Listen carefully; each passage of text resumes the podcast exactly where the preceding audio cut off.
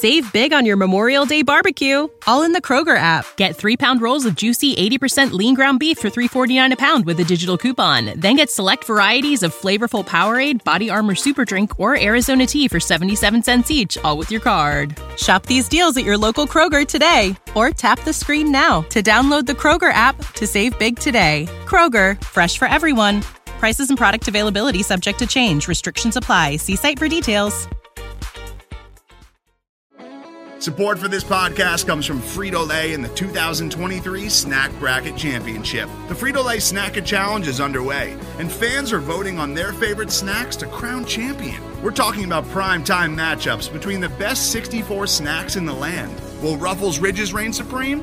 Can Doritos defend their dynasty?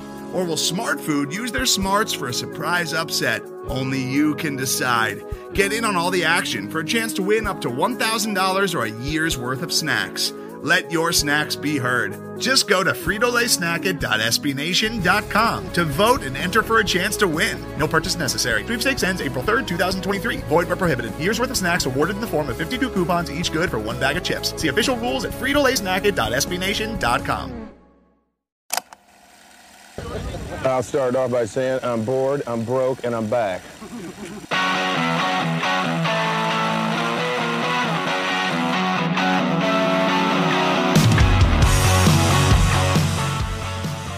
I think we should we we got to do we got to get into the song parody game. That's really where the that's where the money's made. Where like, it You think uh, yeah, you know like um like we, we could be like the Howard Stern guys where they do all the song parodies. Oh, yeah, just song- yeah. just songs about how we haven't podcasted in a really long time.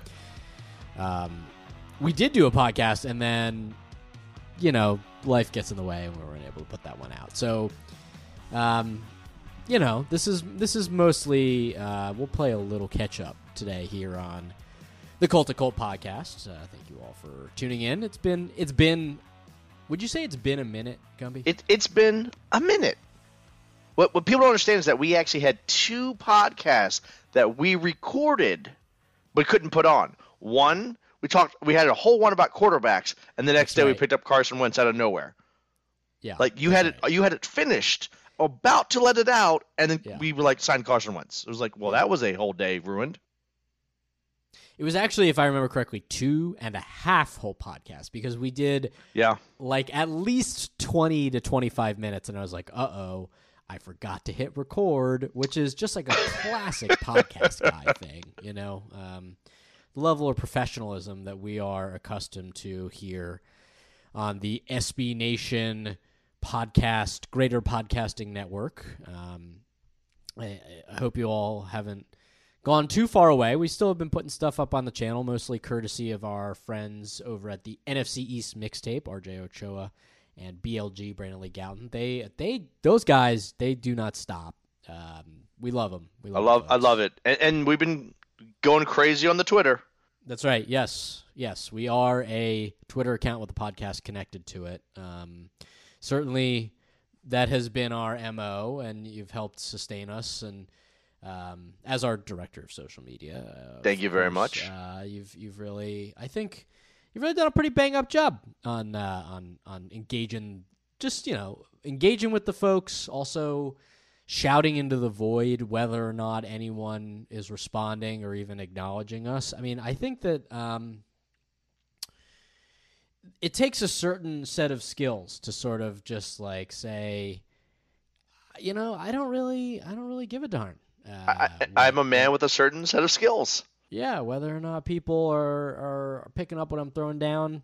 Um, but I don't know. Some folks seem to be picking up what, what we're throwing down. We've got almost we've got 339 followers. So th- take that, Elon. I, I'm, I'm all about it. And the fact with those 339 followers, people are getting engaged in what we say.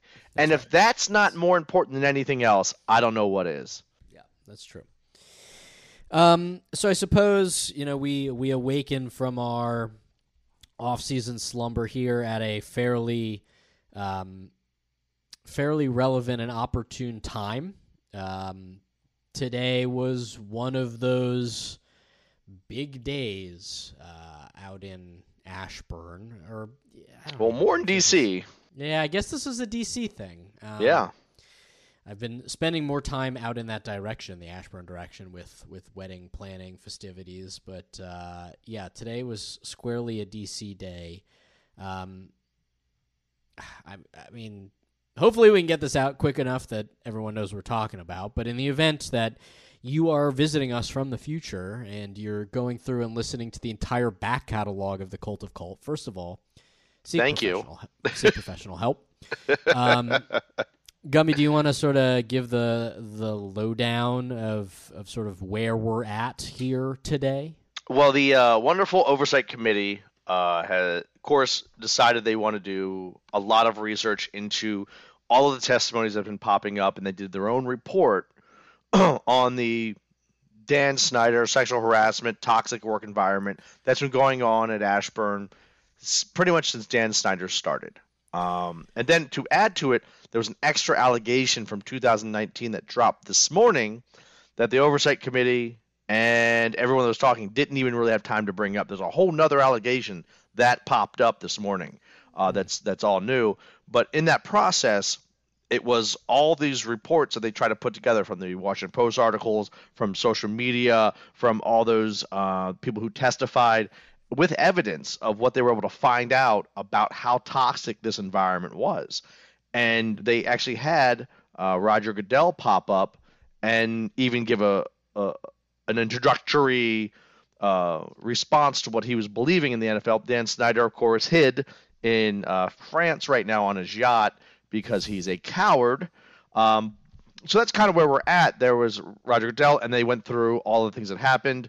The the con- congressmen fought amongst each other whether they should be doing. It was a, it was a big show today, but more importantly is what we were able to solidify on what we found out. Most of the items that have come to press over the last few years to over the last few months have found to have been very credible.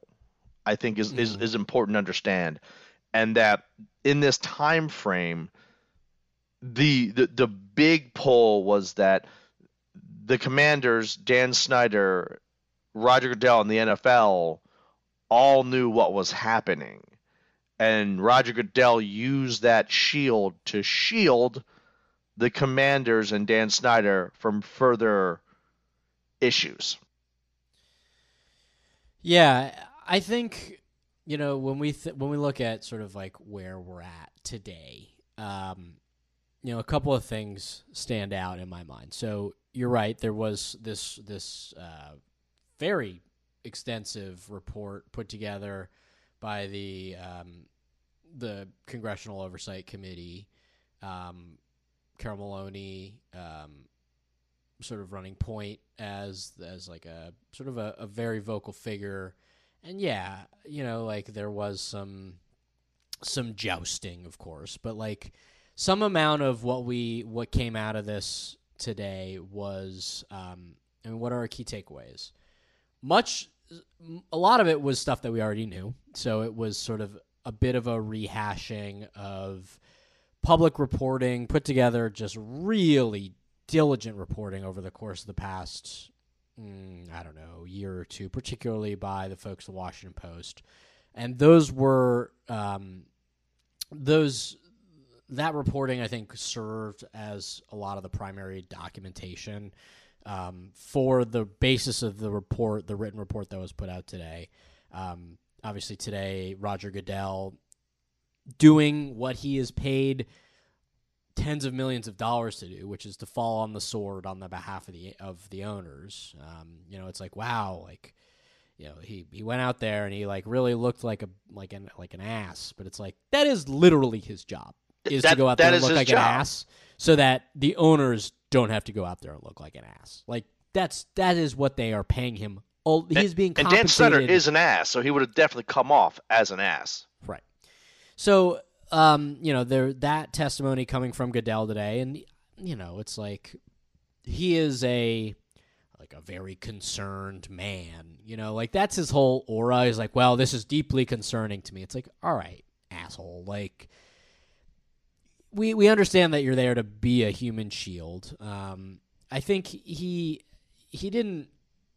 There wasn't like a condemnation per se of Yeah. Dan Snyder. I mean, there was I think a, an acknowledgement, perhaps a begrudging acknowledgement that like things were inappropriate, which is like not a controversial take at this point. And frankly, the team has admitted as much. Like he didn't say anything that the team has not publicly messaged. You know, N- not Dan Snyder himself, but No, the but, team like, at some point has team statements. yeah vis-a-vis- round way of saying that the not the last two years, but the previous twenty years had some issues that they got past. Sure, there was yeah, there was a lot of like it's very funny because the parallels that I see here. I did um I wrote we're going to go off on a tangent here. I, in, in college, I had a tendency of like writing a lot of papers about sports even for classes that like weren't really even sports related. I was like, "Oh, well, I can I can write about baseball if it's within the context of architecture." Like, you know, I I pulled some of that. One of the one of the things that I did a decent amount of research on was the um the Mitchell hearings, like Oh yeah, yeah. the um, steroids in Congress and you know George Mitchell, and I just I think back to very famously um, Mark McGwire, who over and over and over again in those in those hearings was talking, I'm I'm not here to talk about the past.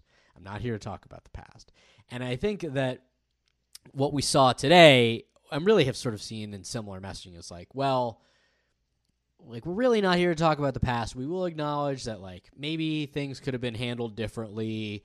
However, you know, like you know, the past is the past, and we're not really here to talk about that. Well, let me jump in there.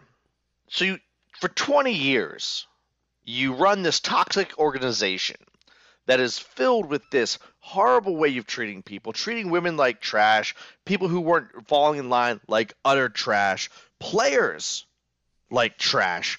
For years and years and years, you you just ran the gauntlet on this whole thing, ruined people's lives ruin their ability to make money, ruined their careers, changed just ruined people, ran through them. And then when they tried to stand up to you, you knocked them down, used your money, had people follow them. You then you at the same time through all of that situation, you would go in the press because they signed an NDA saying that you you you can't say anything about me and turn around and say sh- shit about them, say they're horrible people, they lied, they don't know what they're talking about, they just want my money. All these horrible things that they did for 20 plus years and go, "Hey guys, I know that we, you know, we're serial rapists. We raped a lot of people back in the day, but we're good now cuz we stopped a year and a half ago." What? You're supposed to just get get away from that and be and let that go? Now, side note, the but there's no been no rape allegations at this No, point no, in time no. with the commanders. I want to make sure I don't say that. But still, I was using an example. Sure. What, what I'm saying in this situation is that you you can't walk away from the past until you address it, until you finish taking care of what happened in the past, and you have at that point in time been resolved of those issues. These issues have not been resolved. Dan Snyder has not been taken to court in any way possible about these things. He is guilty of some of these things, if not all of these things, in some way, shape, or form.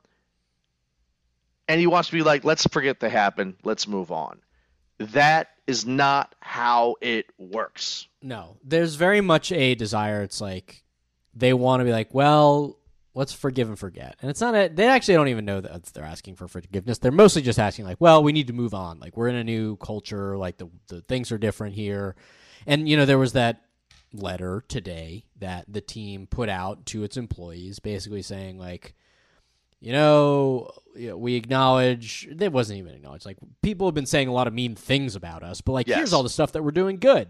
And it was, I mean, I wouldn't expect anything less, really. Like that was, it's like, well, you know, we've got we've got uh, we're hiring uh, sort of minorities, and we're trying to be a little bit more open minded, and you know, like we hired Jennifer King, and you know, we got Jason Wright, and it's like we're we've turned over a new leaf. John Wayne Gacy was a clown for children and then would kill people at night. Great, you're doing good things. Doesn't mean you're not a horrible organization. You're you're here for uh, for John Wayne Gacy chat, or we'll be taking your calls. Uh, Sorry, that was a, that was a clowns, good example of saying killers. how you can't do those two things. You can say I did all these good things. I picked up an old lady and helped her get across the street, but then I went over and did this. Just because you did something good doesn't mean that you should be forgiven for all the bad things that you did. Second problem of that is is that they keep pushing this part. It was a different front office. So they're like, it's, yeah, it's like all those guys are gone. They're oh, all they're gone. gone. So like you know we're Wait. we're in the clear here now. It's like Wait, mm, w- isn't Dan Snyder still the owner? Isn't Right. the, the mastermind behind it all still there? And then I love the Rod Goodell moment. I'm unaware of Dan Snyder being in, still being a part of the organization. Unaware? Isn't that your damn job to be aware? Yeah, I mean, you know, ultimately, and you know, it's not going to shock anyone that the conclusion really is like the fish rots from the head. Uh, the things, though, in terms of like actual practical things that we learned through this report and through the testimony today, and there were a couple that I thought were particularly sort of notable. Again, much of it stuff that we had seen through that reporting in the Washington Post. Um, there was put together by the team. They were basically running a what? How do they refer to it? like a shadow investigation um, because of a consent agreement between the league and the team. So okay, let's take a step back because it's a little bit hard.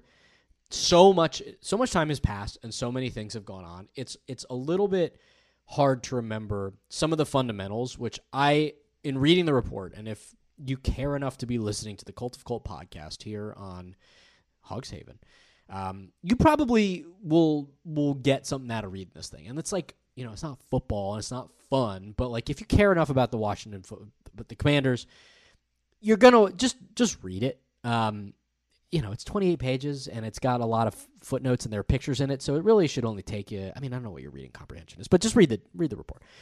But one of the things that I had candidly kind of filed away and forgotten was that originally the Wilkinson investigation was commissioned by the team to say we are going to investigate ourselves.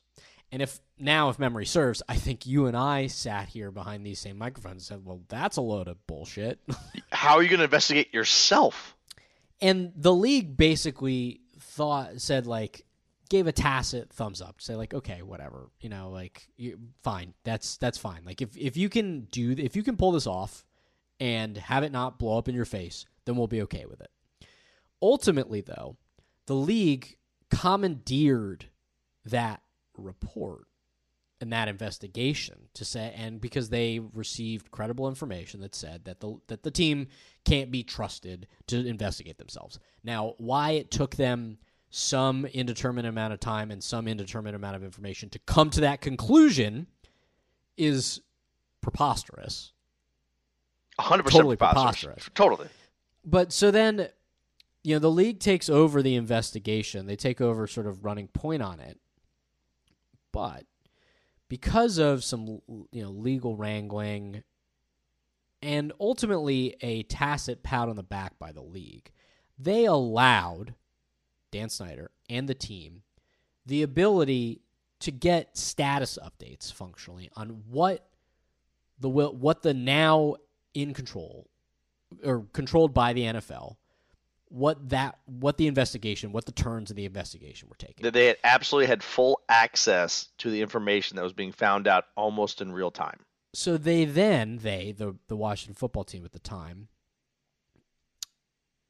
launch a parallel shadow investigation based on the information that they were receiving from this other investigation that they themselves had started and then ceded control from to Roger Goodell and sort of his Gestapo like he Roger Goodell wants to just own the police department. That's really what he that's like really what he wants to do. He just wants to be like uh like uh like Sipowicz from NYPD Blue. He just wants to be telling guys like to go hit the streets or whatever. So, you know, and at the same time is like un- trying to while the league is doing this investigation that again Washington the football team then had started originally. They were using that information to guide their efforts to discredit the report. And, and also at the same time, they were taking that information and setting up private investigators to harass the people that were involved in the investigation. Right. Right. That and that part to me, I mean, it's it's hard to say. Well, that part's particularly galling because like it's all particularly galling. But what I, I real I mean one of the things that we learned through all of this was that the team was basically putting together like a an enemies list and had an 100 page PowerPoint of everyone who had wronged them or they were suspicious of as part of this effort. And it's just like that's that's like some real like fascist like That's some that excuse my language. That's some crazy shit. it really is. It totally is. I mean that that is not the th- something that I mean really none of this is something that an No. innocent man But it was a hundred page PowerPoint. Yeah, and you can go see it. It's Detailed, it's, yeah. yeah, Except it's for what's the- redacted. except for yeah, there's lots of it that's redacted, but But like it's a hundred pages. it's in there. someone put together a hundred page PowerPoint of just people that they wanted to silence and information about how they want to silence them and what they've said.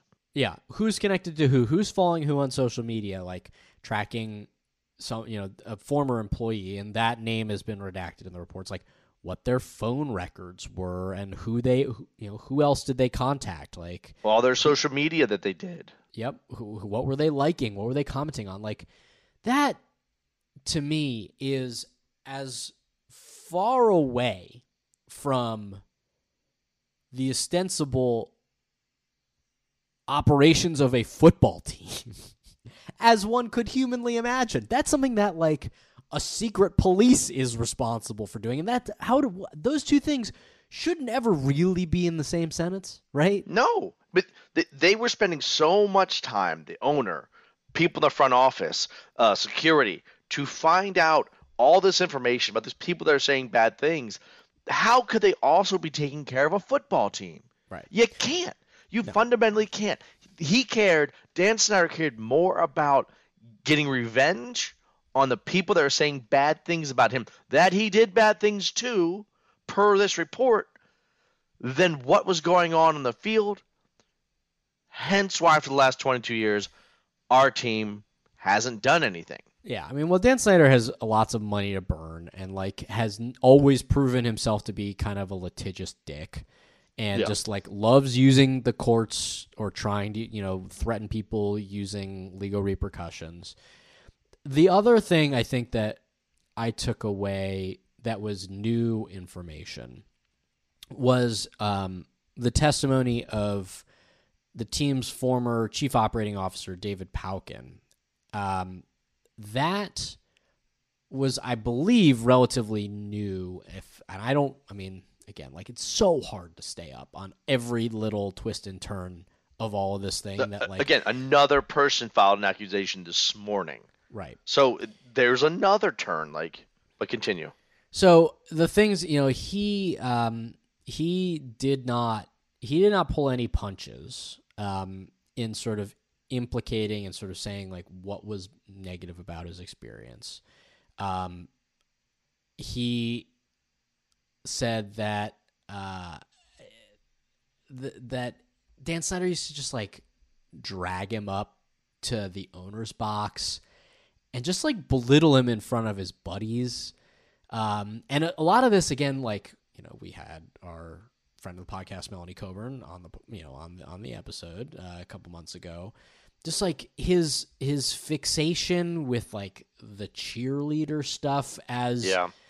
Yep. and look, I, you know, I people are gonna want to say, well, why do they have cheerleaders in the first place? And like, we're not gonna relitigate that here. Like, we had a really good conversation about like how important that what that experience meant to the women who were a part of that team, and you know, it's like a real It, it was like, a phenomenal experience until it wasn't. yeah, kind of a real lunk-headed take to be like, well, they shouldn't even be there in the first place. Like, well, okay, you can believe that, I suppose, but like, you also at the same time have to acknowledge, like, if you're gonna like they they, they don't deserve to be harassed and demeaned. It, it wasn't their fault.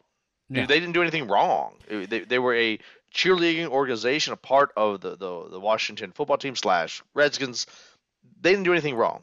No. They didn't ask to do have these things happen to them.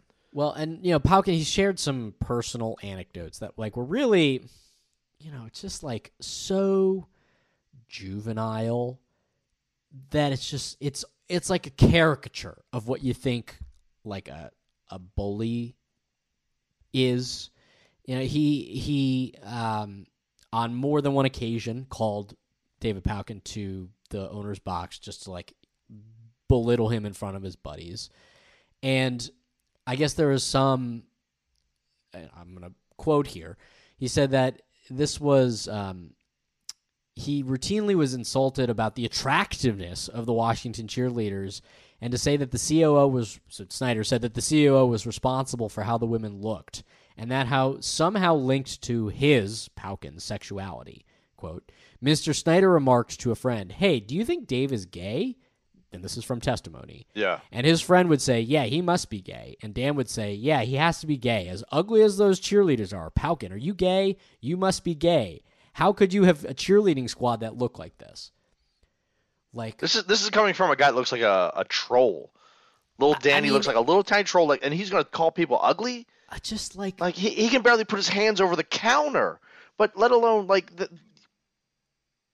Why is he doing this to these people? what a what a jerk. What like why do this? Why have these people working for you? Why why why why do this to them? Why why why this hatred? Why this bullying? Why this constantly across the board? Do you need to do this to feel like a human being? Yeah.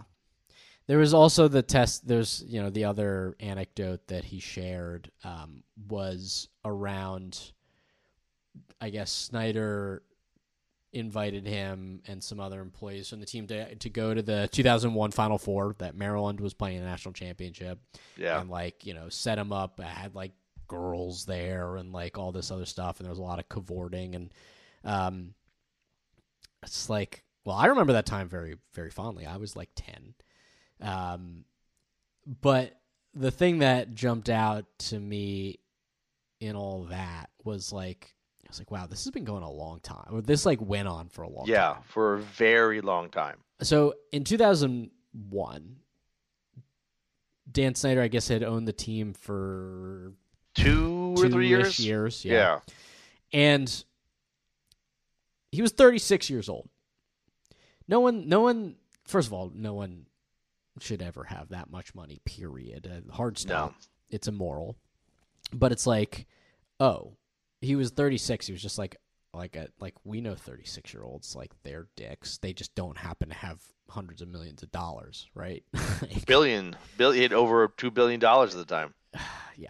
So Yeah. I mean, the whole thing taken in its entirety, um, really, you know, both supplements but reinforces to me just like where where where we're at, um, and I, I don't I don't have at this point a lot of optimism even in light of all of this that from like an organizational standpoint very much can change.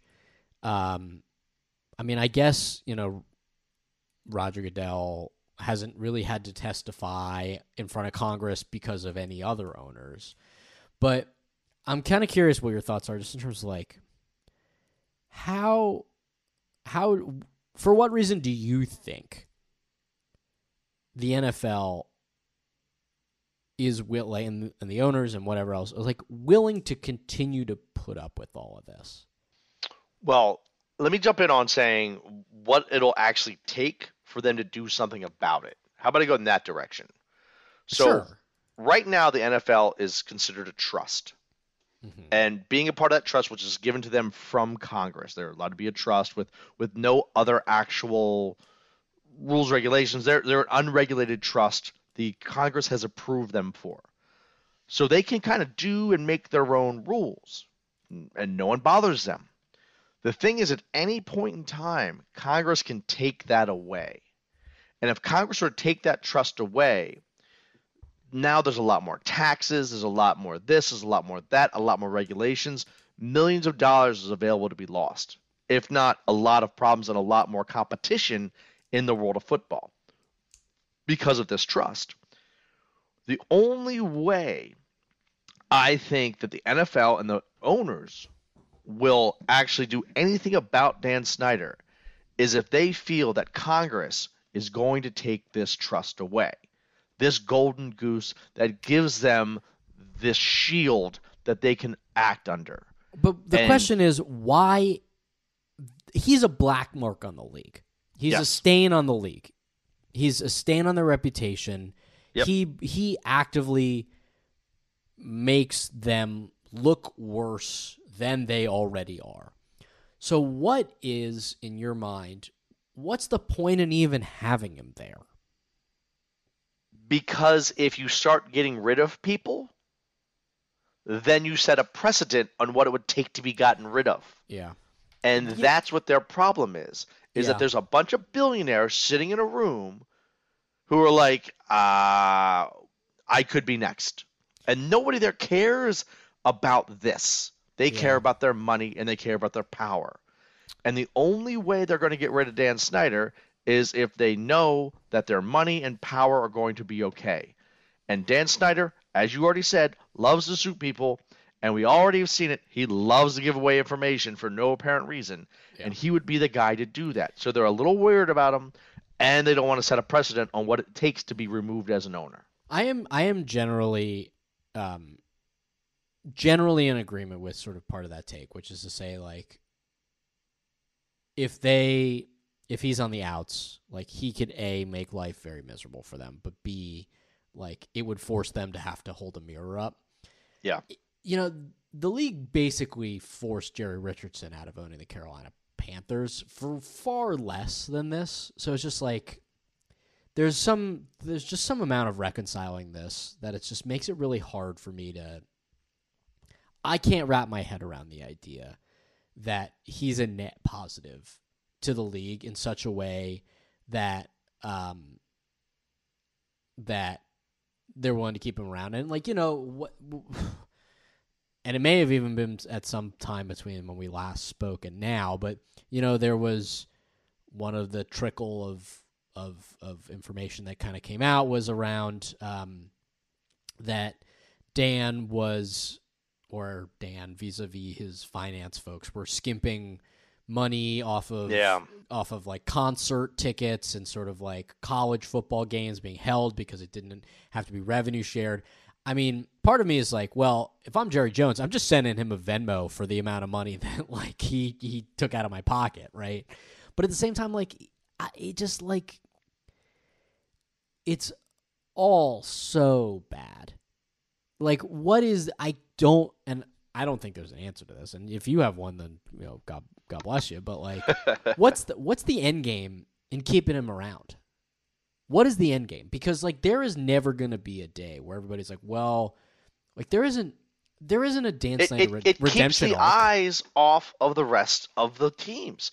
If you have this horrible human being who just keeps making these horrible decisions and all the bad news goes to him, and I do something wrong, but it's better than what he did, Yeah. my news is going to disappear fast. Because you can always cynical. rely on it, it, oh 100%. And you can constantly rely on Danny to make another mistake. It's incredibly cynical. They're you know the way that they they use Roger Goodell as a meat shield. Like you're right. Oh, they're God, kind of using Dan Snyder as a meat shield too, right? And, like and here's the other part, and there's the part that kills me right now.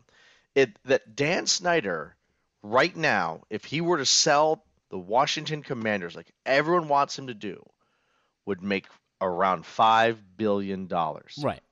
And he could walk away.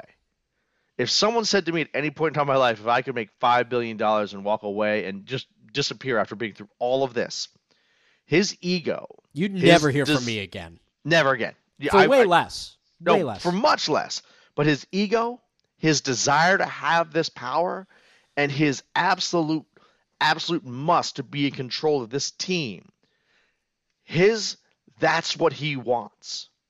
He wants to be the owner of the Washington Commanders. Yeah. He wants to say, I have that because no one else can say it. He doesn't care about me. He doesn't care about you. He doesn't care about the fans. He doesn't care about anything but himself and his power and what he can do with it.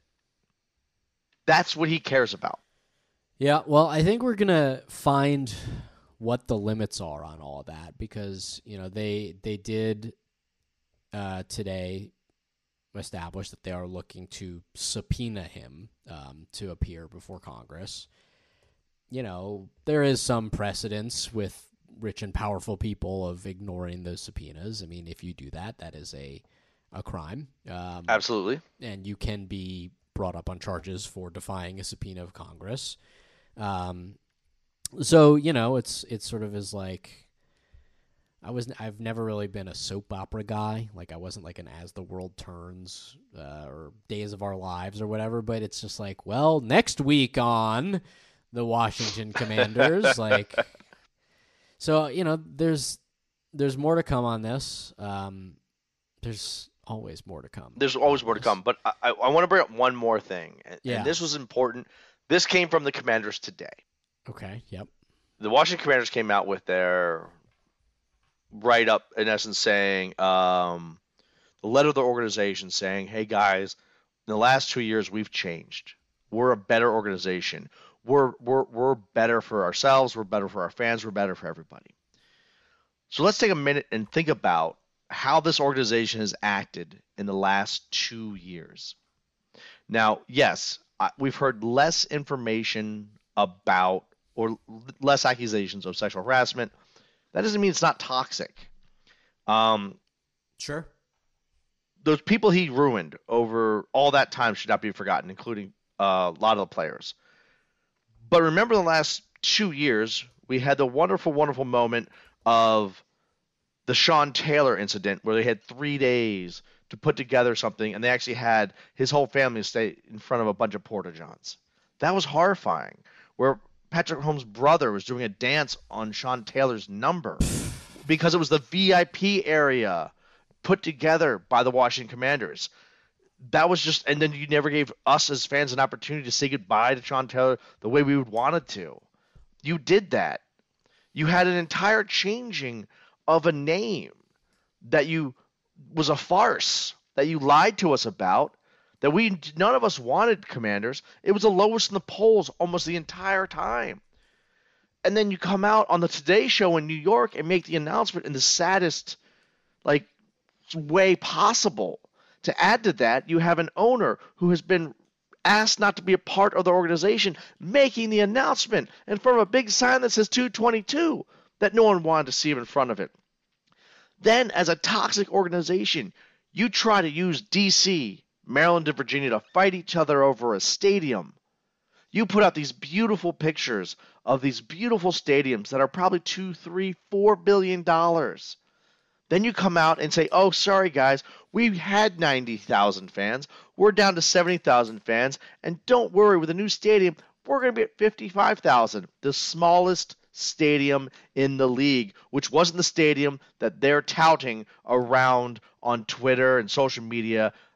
They're talking about trying to put together maybe 800, maybe a billion dollar stadium. They were trying to get Virginia to pay for it, who said pretty much piss off Yeah, screw you.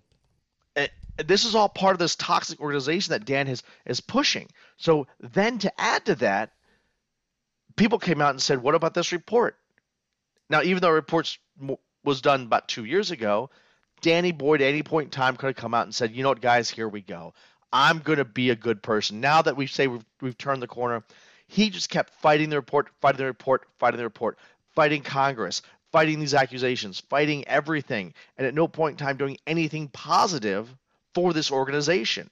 So, so, and then you hurt these people with these NDAs and never gave them an opportunity to defend them while you're in on social media sending out all these things saying you're a bad person, you were wrong, you're a liar, you're a liar, but oh, don't say anything about me because I have an NDA that's going to get you. Uh, All this is in the last two years. Then to add to it, you decide in the last two years to leak the uh, you've been accused of leaking the Gruden emails yourself. It's already come out that it came from the commanders. Right. Those Gruden emails came from the commanders. What started all of this to come back came from within the building itself in the last two years. You're telling me these things aren't toxic? You you tell me the last two years you've changed? All we're hearing is that yeah, you may have been less sexual harassing people, but that toxic environment's still there. That way of thinking is still there. Then to add to all that, something that you and I have experienced ourselves. What happened as we started saying bad things about the Commanders and, and Dan Snyder? We started getting attacked by Twitter bots. That's true. We did. part- we, got did. we got Danny botted. We for sure did. You can go back and look at our numerous mentions. times. Numerous times. It's pretty Uh, funny. It's hysterical. Yeah. And we're getting Twitter botted. But Yeah. if you didn't do anything wrong, if you have changed your organization, if you're not toxic anymore, if you changed your leaf, why we're yelling in the wind? We have 300 something followers. We're not we're, we're not 2 million people talking strong. We have a podcast. We do fine. But who the hell are we? But you took the time to not only go after the people that were higher than us, the people that were saying stuff still, you went after us Yeah. personally. That shows how little, how toxic, how much you still care, and how much you still want to be in control, and how nothing's actually changed. So Yeah. wear your little Leatherman jacket and hang out and understand we can't be a better organization. We can't be a winning team until he is gone. I say winning like Super Bowls and stuff. You probably get like an over 500 record. Yeah, and you know if if we're we're defining our terms a little bit, right? Um, the things that were detailed in those Washington Post articles, the things that um, you know Megan and Emily and and um, sort of all these other women, and, Melanie. uh, Melanie, of course, like went through. That's toxic, right? Us getting brigaded by bots on Twitter, like that's that's like it's not great, right? I would Oh. say that Oh, it's, Clearly- it's nowhere near there, but when when we're defining our terms in terms of like what does a toxic culture look like? Clearly they had one. I, you know i have a hard time believing that it is markedly better. It's certainly still rotten. Oh yeah. it's still rotten. It's not it's not a fine upstanding organization that lives its values if and so far as they can be deciphered at all. So i mean look i we're gonna have to keep on you know like whether or not we want to like the only way out is through right Yeah.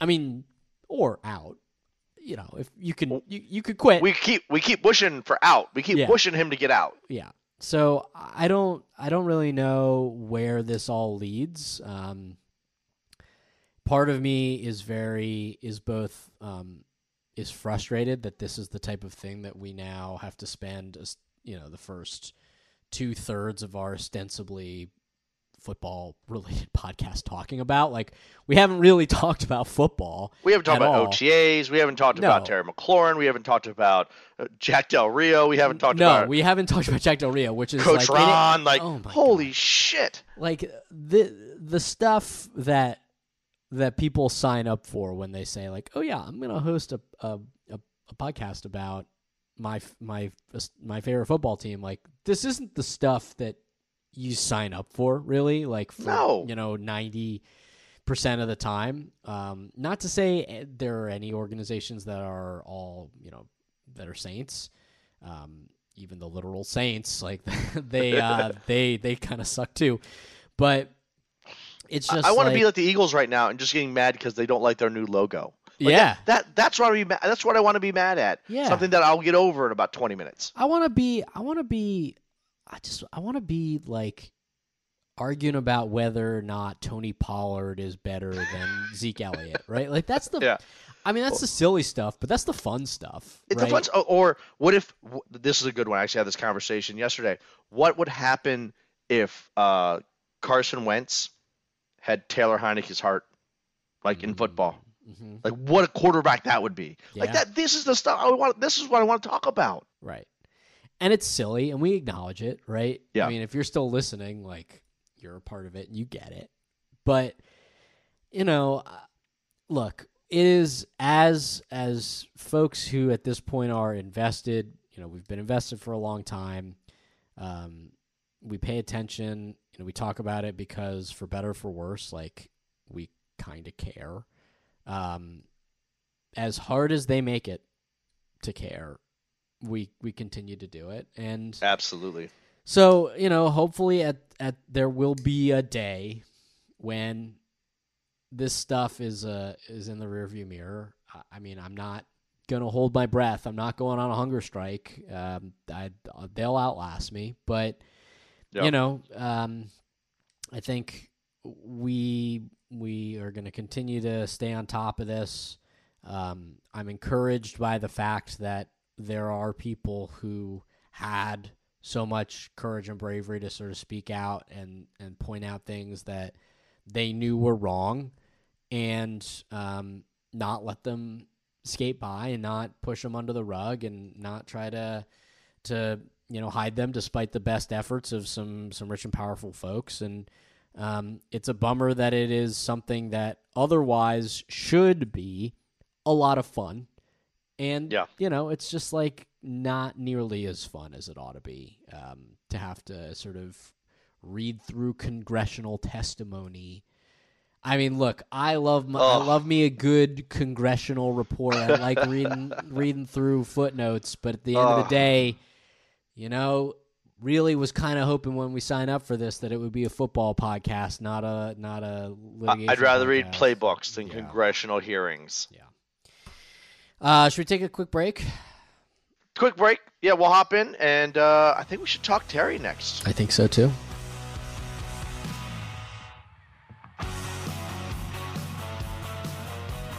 So, in light of of all of that, capital A, capital O, capital T. Um, I'm curious. You know, we are in a very um, kind of a quiet time in the football calendar. We're post draft. We're pre training camp. Um, About five weeks before training camp. yeah, this is like the quiet time. Um, I'm I'm curious though. We I think maybe I've talked a little bit about this in the past, but like at this time of the year, how much are you paying attention to the ostensibly like the football related side of stuff? Like what's what's your level of engagement with OTAs, with contract things, with like sort of like the the like what what's it gonna look like come opening day side of things? Well, I'll start with OTAs. Uh, the, the, the big thing about the OTAs is the O. They are optional, guys. Yes. They are optional. So if they're optional, people don't have to be there. Uh, Terry, Chase, Chase obviously still hurt, not there. No, no big deal.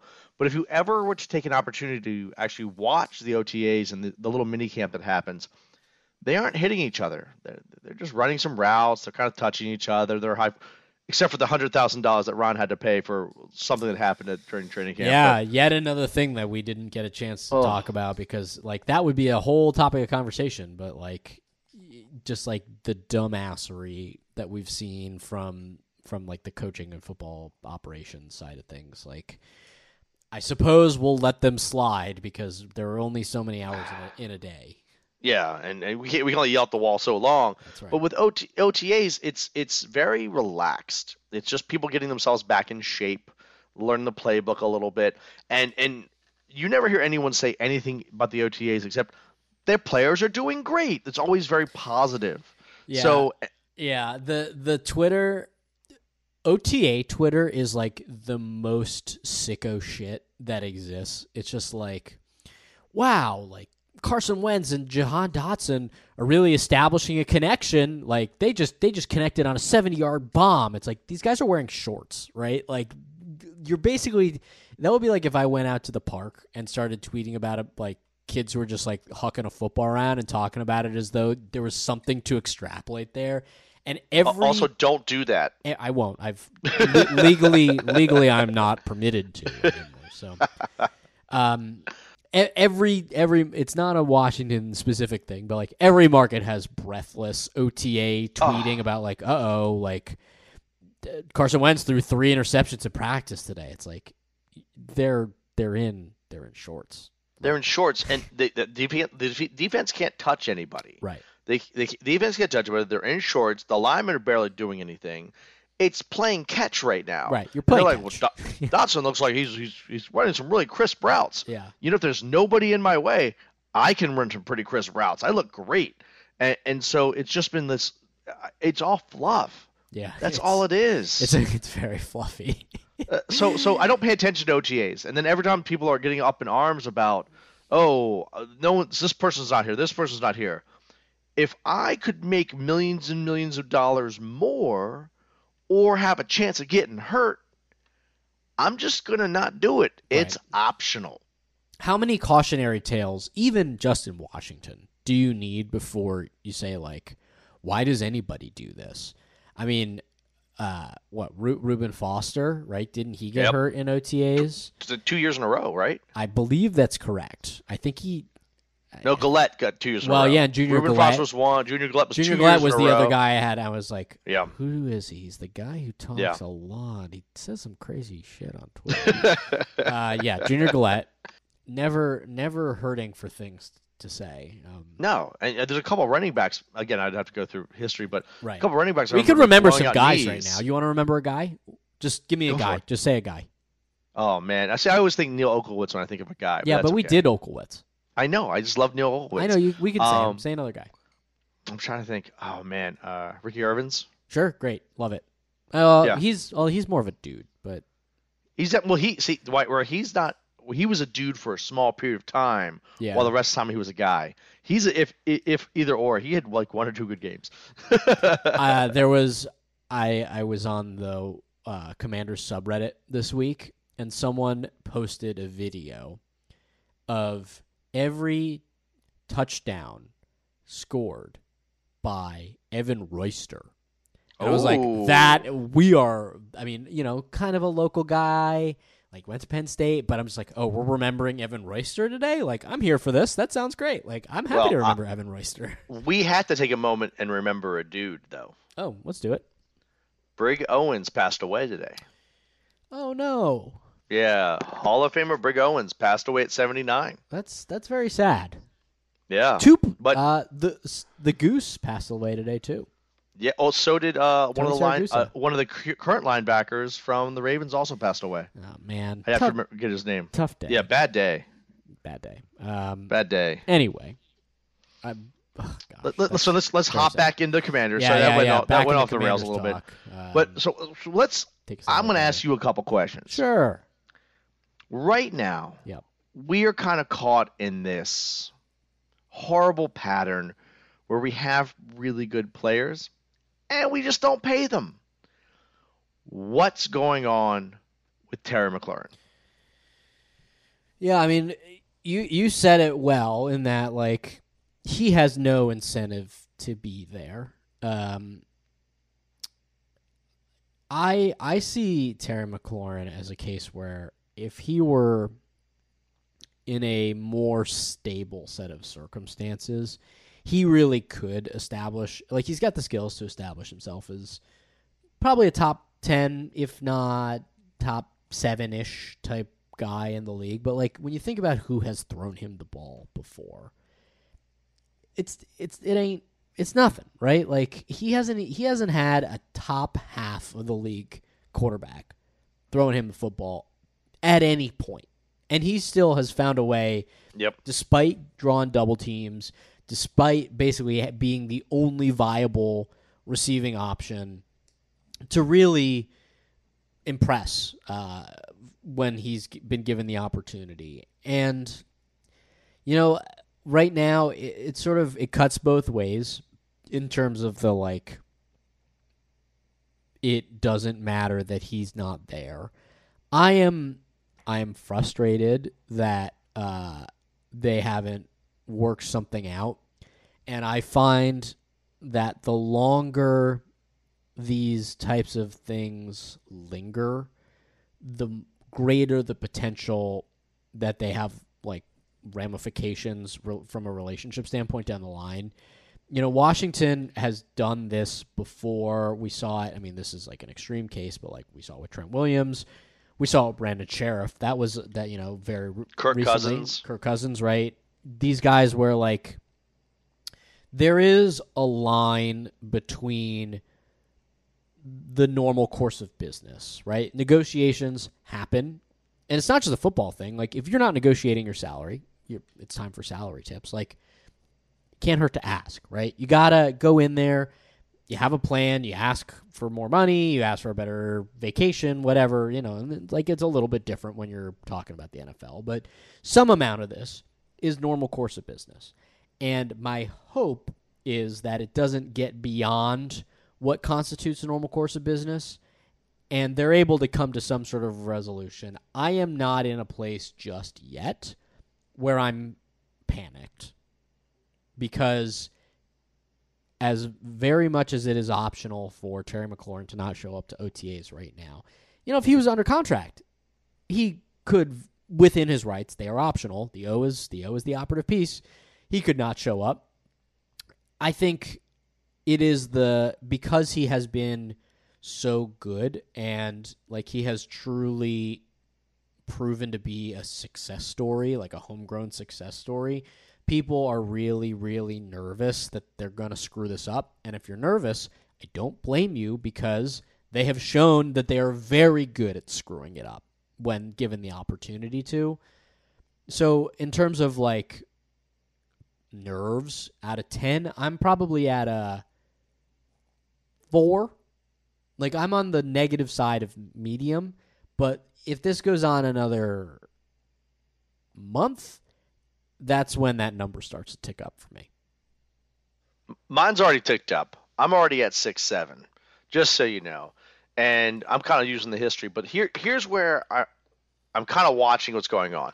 Uh, Ron Rivera is one who kind of starts this. He he does the personnel, so he's one working it. He well, gets a they budget. also, you know, they have Martin Mayhew. They have you know other folks. But yeah, he gets a but budget yeah, like Mayhew, ultimately, but yeah. yes, Ron Rivera. it's is Ron's decision. critically Now- involved in personnel decisions. Yes. Over recent years, Washington has been kind of cheap. For years and years and years, we paid too much money for ridiculous people. Yeah. Now we have good people, and we're not spending our money on them. And in this case, they said they they made a comment that they had put down a a contract towards Terry McLaurin. They were expecting him to sign it before the end of training camp. That didn't happen. Then they said, "Oh, we're going to make a competitive offer." They've said those words before, and we found out the competitive offer was a low ball offer. For them, it was competitive, so they could say to us fans, "It's a competitive offer." Sure. We tried to pay him. No, you didn't. You tried to make an offer and you lowballed him. It's less than he, he deserves more. The other end that I have a problem with, and one I'm getting worried about, is how much the press was pushed to watch the new receiver that they drafted, Yeah, and how much there's yeah. And when they look talk about Dotson, it's like he's such a good receiver. Look at oh he's doing this, he's doing this, he's doing this. They're putting this great focalness on him, and then with him with Wentz, they're saying how great they are as a team. With that being said, they're even t- they're barely even talking about uh, Samuels. But so the, all this focus on him makes me think what they're going to do is come back later to us as fans and go, "Hey guys, we know Terry's really good. We made a competitive offer. He didn't take it, but look at the new car we Sure. got." Of course. and they're going to do this whole PR thing. And that's why I'm at six seven because I'm like they're going to find a way not to pay the man. And Terry has proven as a player, as a teammate, as a member of the community, as a human being, he deserves to get paid, and he deserves to be where he wants to be, and we deserve to need to play, pay him in the top five to seven receivers in the league. And if they had paid him a year ago, they would have saved a ton of money. They would have, But yeah. now they're yeah. You know, look, as it relates to professional sports, the push and pull between players and owners is a tale as old as time. Um, I have not finished, but have watched most of the Ken Burns baseball documentary series that he put out um, in the late '90s, and then supplemented in the 2000s. And you know, you can go back to the early, you know, Kennesaw Mountain Landis, like just like the labor and ownership are invariably just going to be at odds, and some amount of it is, um, it's a battle of hearts and minds. So you're right in that, like, well, ownership is both trying to prop prop up their guys, but at the same time, like at the same you know exact in the exact same time, trying to extract as much value as they can. It's very tra- it's it's transactional, um, and so there is a really challenging push pull on the business side of things that I think is hard um, from a fan perspective. And, you know, like, look, fans in 2022 are very different than they were in 2010, were different than they were in 2000. I think the focus on today's fan is like, you know, fantasy football is so prevalent in the culture, the the sta- the statistics, the analytics. Like, fans are much savvier uh, about the game that they're watching, and you know, maybe some of that has to do with gambling, and we've sort of talked about this in the past. But I think that makes, in many ways, the stakes higher because there are so many people who can believe that they could do the job that like oh well i put together a fantasy team and i won you know 500 500 bucks last year off my buddies like we were all drunk at the draft like you know Congratulations. Yeah. You're not a GM. no also neither of us won our fantasy league we both i think got our butts kicked uh, last year I was uh, not very good. no But so but I still think You're right. Pay the man. You're right. I think I don't. I anybody who says that he's not worth it, like doesn't isn't paying attention, doesn't know what they're talking about, is like kind of getting uh like GM pilled. It's like yeah. it's not your money that you're trying to not spend, right? Like if you have good and fun players that make the experience of watching your team better, you want those guys. Like it doesn't really matter. Like you want to have a guy, you want to have guys like that where it's like good and fun to watch them. Obviously, you want them to be good people. Obviously, you want them to be, you know, upstanding and in the community and all that other stuff. But like at the end of the day, you you just you want the experience like you, you know they uh, you, you want the experience to be something that is a worthwhile investment of your time and you know so yes i completely understand where you're coming from and i i would not begrudge you that that six seven eight um, the the panic meter the mclaurin meter um,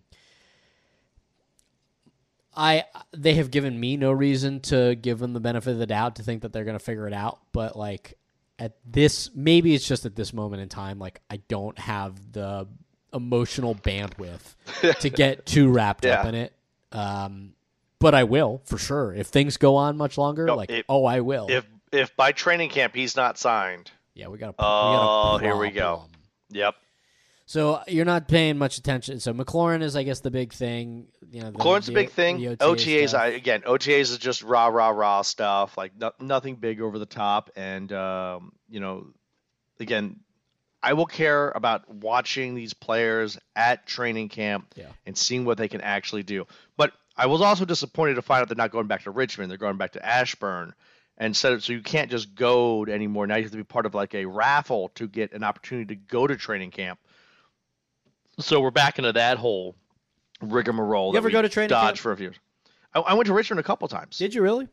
yeah, it was a good time. I love Richmond. Richmond's one of my favorite cities. It, Richmond was great. The people were great. Uh, the Flying Squirrels had a stadium over there too. Yeah, But sure. The facility was great. Like it was awesome, easy to get to, easy parking. We went fan day. Like everything was interactive. The problem with Ashburn is, is that it's not those things. It's not built for that. No, I went back in the day, like when I was like the, the maybe the first year or so when I started tr- charging people to go. So like, Oh, we're talking God. like 2002, 2003. Yeah. and I I had a great time. Um, you know, I was a, a literal child, but um, yeah, I, I just now is kind of supposed to be the time of the year where you get to sort of like do the fun, goofy, hypothetical stuff. And I know, um, you know, maybe not our most uplifting episode of the Cult to Colt podcast that we ever had.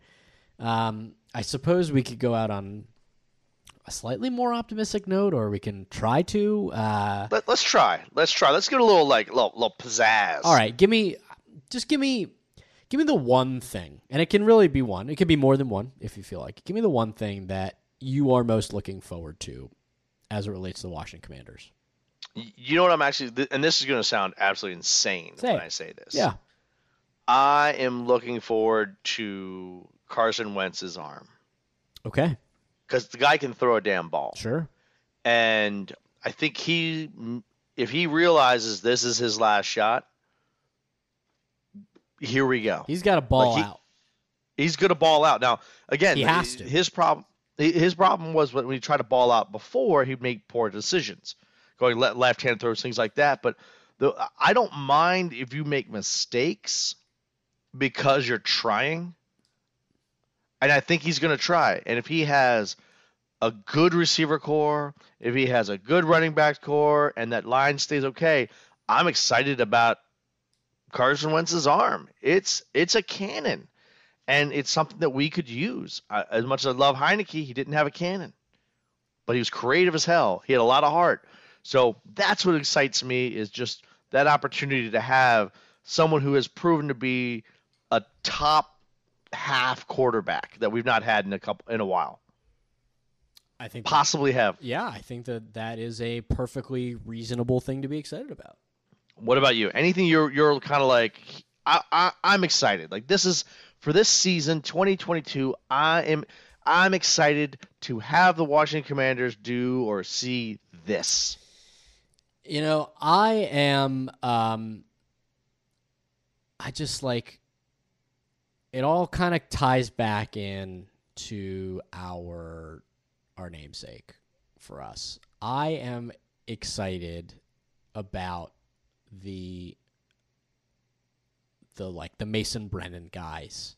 Like Yeah. the guys who are at the the fringes on the roster who like there's always someone, someone or someones who make the team or makes a splash in camp where you can get kind of like just like over the top silly excited for what you think they might be even if you know there there's no there's no shot um and so he's a third person wearing 45 on the field. Yeah. Like you know, he's you know he's not going to make it, but damn, he's he's fun. Yeah, it's it's bad news for you if your number is assigned to someone else too.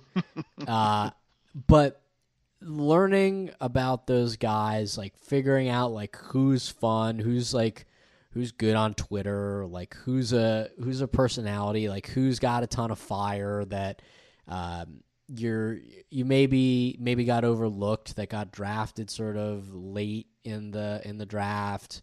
Shows a little bit of something that gives you kind of that excitement like maybe they're just a special teams guy but like maybe you know they end up getting an opportunity to to come together and and fight their way to a, a starting role due to injury like you know whatever the case may be i am i that for me year in and year out reliably is the most fun that I think that this team has offered routinely. Um, Absolutely. So I I'm really eager to kind of get to that part of the year, um, and see kind of see where it leads. Like who will it be? And obviously Hogshaven, the home of the Mason Brennan Award, there will be a guy. We will follow them. Um, you know, when you look sort of at the late round draftees, I mean, there may be some undrafted free agents. You know, we're already hearing things about Those are my favorite. Cole Turner, tight end, Nebraska. Maybe he'll be Yep. the Mason Brennan. You know, Chris Paul, not the point guard, uh, the offensive guard from t- from Tulsa. Uh, Christian Holmes, the cornerback, seventh round drafter, uh, draft pick at Oklahoma State. You know, I am personally um, pretty excited to see what Sam Howell looks like hucking the Yeah. ball around out of camp. Absolutely. right. So It- is they- people said a lot of great things about him. We may have just finally got a a good draft pick that uh, kind of fell in our lap. diamond in the rough that would be great you know like that that's fun that's what i'm looking most Yeah. forward to I'm, I'm i'm hopeful i'm cautiously optimistic like that that's always going to be there Um, and so we're gonna we're gonna be ready for for that when the time comes. Well, I'm excited. I'm excited to talk about football. Yeah. That's what I'm excited about. Yeah. And uh, we got five weeks before football hits. Yeah. So hopefully between then and now, we can have a conversation. That's right. Yeah, the will. conversation gets good, and we start talking about these guys we want to see on the field. Yeah, absolutely. Well, um, until next time, Gumbi, this has been a pleasure. Thank you. I appreciate you giving us a little nudge to get back on the ones and twos here on the Cult to Colt podcast, which is produced and edited by me, Bryan Savvy, and my co host and director of social media, the Twitter account that drives this podcast. That's Gumbi. You can follow the Cult of Colt on Twitter at the Cult of Colt. That's all one word. And we're also on Untappd still uh, at B Stabby and at D Cumberland Jr. You can find us on Apple Podcasts, Google Play, Stitcher, and Spotify by searching Hogshaven, a Washington football team podcast. Still inexplicably, got to change that. Maybe, I don't know. We ask, though, always, every time around, we ask you the same thing. If you like what you've heard, three simple things that you can do. You can subscribe, you can rate us five stars, and you can encourage just one friend to check us out. It does make a huge impact on our ability to reach new listeners.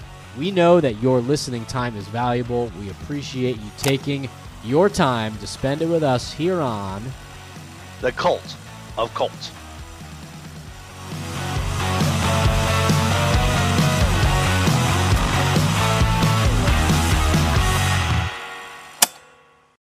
This is the story of the one.